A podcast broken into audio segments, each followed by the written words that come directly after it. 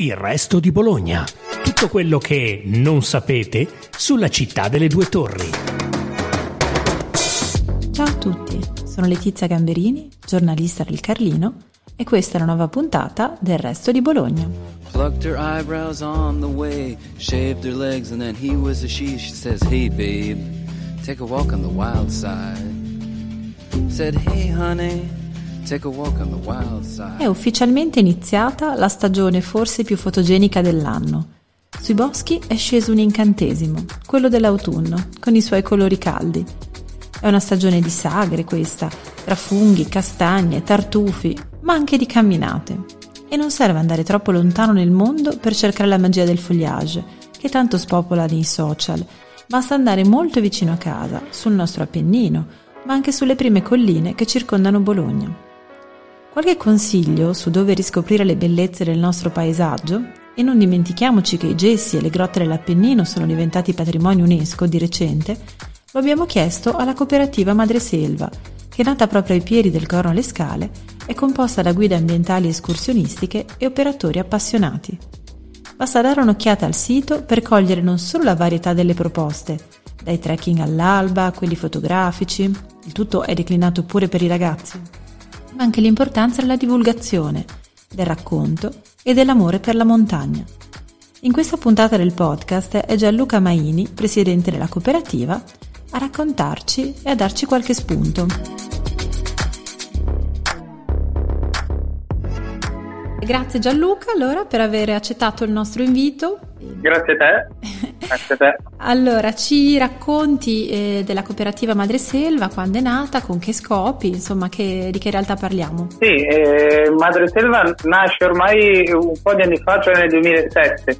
Erano le vecchie guide del, del Parco del Corno alle Scale a, a fondare questa cooperativa che nel, nel, corso del tempo pian piano eh, ha incrementato i suoi soci, eh, rimanendo però eh, di base eh, al Parco del Corno alle Scale, precisamente a Pianaccio di Lizzano in Belvedere, e eh, arricchendosi di persone mm, che come lavoro fanno le guide ambientali, escursionistiche, quindi si tratta di accompagnamento guidato in ambiente, eh, il mestiere, eh, di educatori ed educatrici ambientali, quindi ci rivolgiamo a bambini ragazzi più o meno di tutte le fasce d'età con progetti didattici nelle scuole e anche escursioni dedicate a loro durante tutto l'arco dell'anno e tra le altre cose facciamo anche settimane avventura per bambini e ragazzi sempre nell'ambito appenninico, quindi ci piace eh, esplorare le zone un po' più selvagge della provincia. E, e inoltre eh, dal 2012 eh, gestiamo anche eh, il rifugio Segavecchia nel cuore del Parco del Corno alle Scale e i bivacchi del, del parco stesso. E quindi diciamo che guide, educatori, gestori di rifugio, eh, aggiungiamo anche un po' eh, divulgatori. Eh, il nostro il nostro lavoro è, ha a che fare con l'ambiente un po' a tutto tondo. Ecco. E quanti siete più o meno? E ti chiedo anche un po' come, che figura è la guida ambientale escursionistica, come si forma? Insomma. Eh, attualmente la cooperativa conta 17 soci eh, appunto dislocati un po' ovunque nella provincia, la maggior parte comunque su nel, nella zona del Corno e ci occupiamo appunto dei diversi settori della cooperativa. Eh, la guida ambientale è un, un mestiere relativamente nuovo eh, che io di solito associo per eh, far comprendere eh, che cosa facciamo a quello della guida turistica, nel senso che eh, chiunque ha ben eh, chiaro la differenza di andare in una città d'arte, in un museo da solo oppure con una guida turistica. Più o meno eh, la situazione è la stessa con le guide ambientali in ambiente, in esterno. Questo vuol dire che noi come guide serviamo, in tono scherzoso, molto molto poco a indicare il sentiero, a indicare la via più giusta o più, più, più corretta. E piuttosto eh, cerchiamo di rendere interessante eh, il percorso fatto raccontando a volte letteralmente ciò che ci cade sotto gli occhi mentre camminiamo, che sia un'impronta di animale, una fioritura particolare o qualunque altra, ehm, qualunque altra cosa che colpisce il nostro sguardo o perché no anche il nostro dito o il nostro olfatto. E, ehm, altre volte eh, le escursioni sono fatte apposta per andare a osservare o, o sentire eh, qualche cosa in particolare, sempre legato all'aspetto naturalistico, ma non solo in realtà, perché una camminata in Appennino ha tanto da offrire dal punto di vista geologico, floristico, faunistico, eh, ma anche dal punto di vista culturale, perché non ci scordiamo che i nostri Appennini sono stati fittamente abitati fino a qualche decennio fa. Quindi, che ne so, un mulino oppure un essiccatoio delle castagne, visto che adesso siamo nel periodo autunnale delle castagne, sono comunque di nostro interesse e rendono, eh, cercano di rendere eh, eh, più interessante, più intrigante l'escursione eh, rispetto a una camminata solitaria. E, ehm, le guide ambientali si formano con dei, dei, dei corsi professionalizzanti a cui possono accedere eh, tutte le persone diplomate. Eh, dopodiché è ovvio che un certo background eh, naturalistico, che sia con lauree di scienze biologiche o scienze naturali, oppure a volte succede anche eh, per eh, studi diciamo, eh, fatti da sé per passione su queste tematiche può, può, essere ecco, una via sufficiente per la, l'abilitazione di guida ambientale. Eh, la cosa che ci tengo a dire è che Madre Selva cerca di tenere abbastanza alto il livello di divulgazione, quindi è vero, sono camminate eh, in cui si ride, si scherza, eccetera, però il nostro obiettivo è quello di divulgare l'ambiente eh, in cui stiamo camminando. Certo. Ecco, venendo un po', adesso voi mm, organizzate um, un po' tutto l'anno escursioni, camminate in varie parti dell'Appennino, delle, tutto il territorio bolognese. In questo periodo d'autunno ehm, vogliamo vedere qualche qualcuna di queste escursioni, sia di quelle che proponete voi o comunque qualche cosa che eh, ci consiglieresti per una passeggiata, magari in punti un po' diversi del territorio per l'appunto, dove godersi eh, questi, insomma, lo spettacolo della natura in autunno o anche cogliere prodotti come possono essere le castagne, insomma tutto questo mondo autunnale. Certo, eh, beh, se vogliamo possiamo partire dalla città salendo via via verso l'alto e mm, la prima, la prima, il primo punto che mi viene in mente potrebbe essere un po' atipico, eh, cioè quello della Valsamoggia.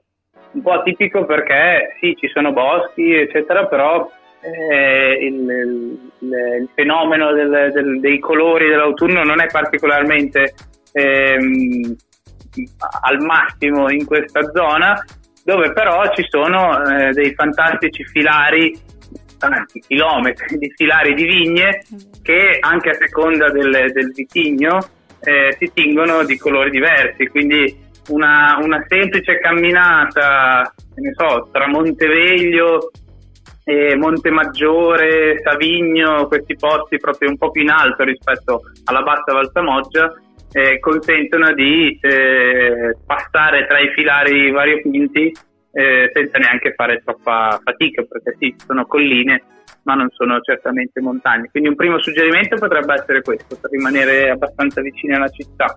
E, ehm, più, eh, salendo un po' di più e cogliendo l'occasione eh, per raccogliere anche qualche castagna, eh, mi sento di suggerire stavo pensando a, alla zona di Casteldaiano, eh, tra le valli del Reno e del Panaro, eh, dove ci sono diverse zone con castagneti relativamente liberi e dove soprattutto eh, la, ehm, colore, eh, i colori dell'autunno eh, iniziano ad essere un po' più accesi. Questo perché ehm, siamo ad un'altitudine in cui eh, oltre alle querce tipiche del, della bassa quota iniziano ad esserci appunto castagni, eh, qualche acero eh, e perché no nelle zone più ombreggiate, più fresche anche qualche faggio. Eh, quindi eh, Casteldaiano eh, credo sia un buon punto per unire sia la parte di raccolta delle castagne eh, che eh, l'osservazione di questi bei colori autunnali. E, ehm, gioco forza, poi per quello che abbiamo detto prima, cioè dove siamo nati e dove ancora siamo, però credo che il Corno alle Scale offra uno dei più belli bei spettacoli eh, riguardo a, ai colori dell'autunno e questo per una ragione molto semplice perché è un parco con una notevole eh, differenza di quota tra i punti più bassi e i punti più alti. E questo consente, che ne sto andando sulle cime di Monte Grande oppure della Nuda o perché no anche dello stesso Corno alle Scale, di osservare dall'alto tutte le gradazioni di colore che via via scendono fino alle valli più basse, quindi si parte da un autunno già inoltrato, perché sopra i 1500-1600 eh, l'autunno è già quasi sta per lasciare lo spazio all'inverno, eh, mentre invece verso il basso le gradazioni sono da, dal, dal, marrone al rosso al giallo e ancora verde nel fondo delle valli, quindi eh, escursioni che hanno sì magari un po' più di, di livello da fare, quindi un po' più faticose, però regalano davvero scenari molto molto colorati. In basso, ad esempio, qualche, mm, qualche località, insomma, qualche sentiero che, mm, che potresti indicarci? Ancora alle scale? Sì, ancora alle scale. Eh, io, io, consiglio mm, molto volentieri eh, il sentiero che sale eh, verso il Monte Grande. Quindi da Vidiciatico si può prendere la strada che porta a Monte Pizzo, proprio asfaltata, e una volta alla fine della strada si lascia l'auto e si seguono le indicazioni per Monte Grande. È una salita relativamente tranquilla da fare con calma che appunto ci porta dai 1100 metri circa di Monte Pizzo fino ai 1531 della cima di Monte Grande con la possibilità dell'osservazione che vi dicevo prima delle valli circostanti e dei vari strati sottostanti di colori diversi. Certo, e mm, ad esempio per quanto riguarda la visita anche dei santuari nei, nei boschi che ci sono, ci sono lì su o sì. qualche borgo, anche qua volendo fare un piccolo esempio?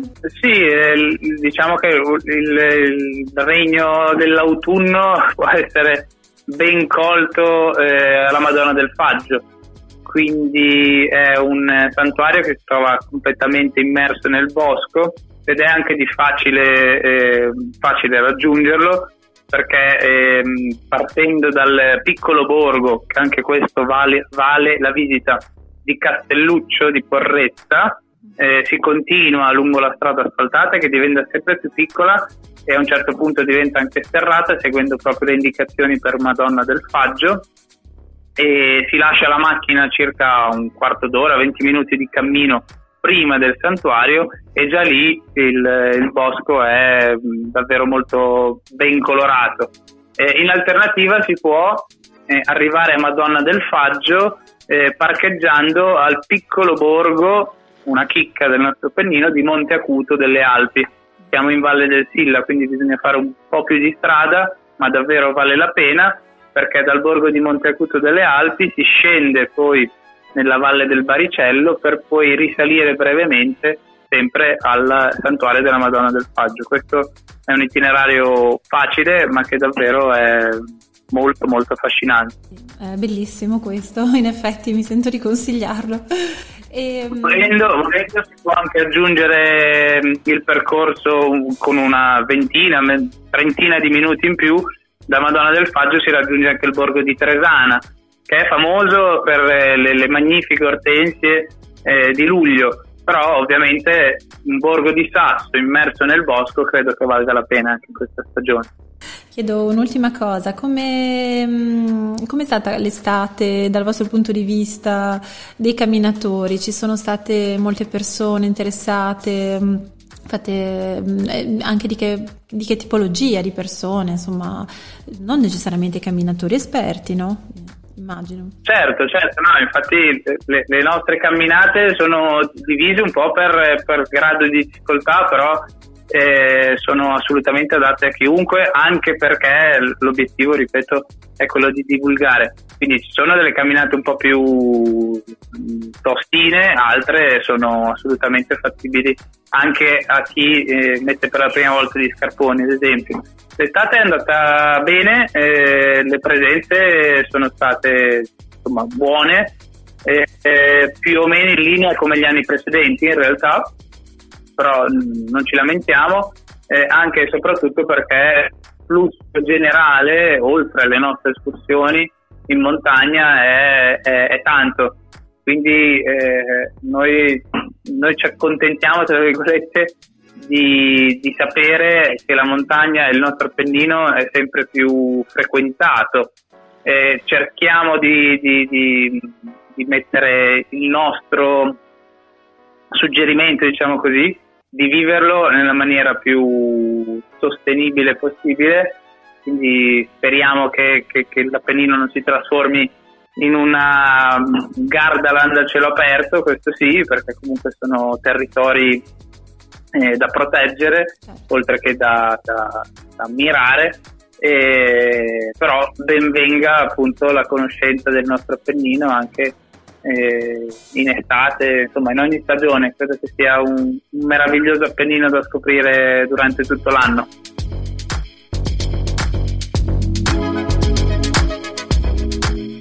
Grazie per averci ascoltati. Continuate a seguire Il Resto di Bologna, il podcast della redazione del Resto del Carlino.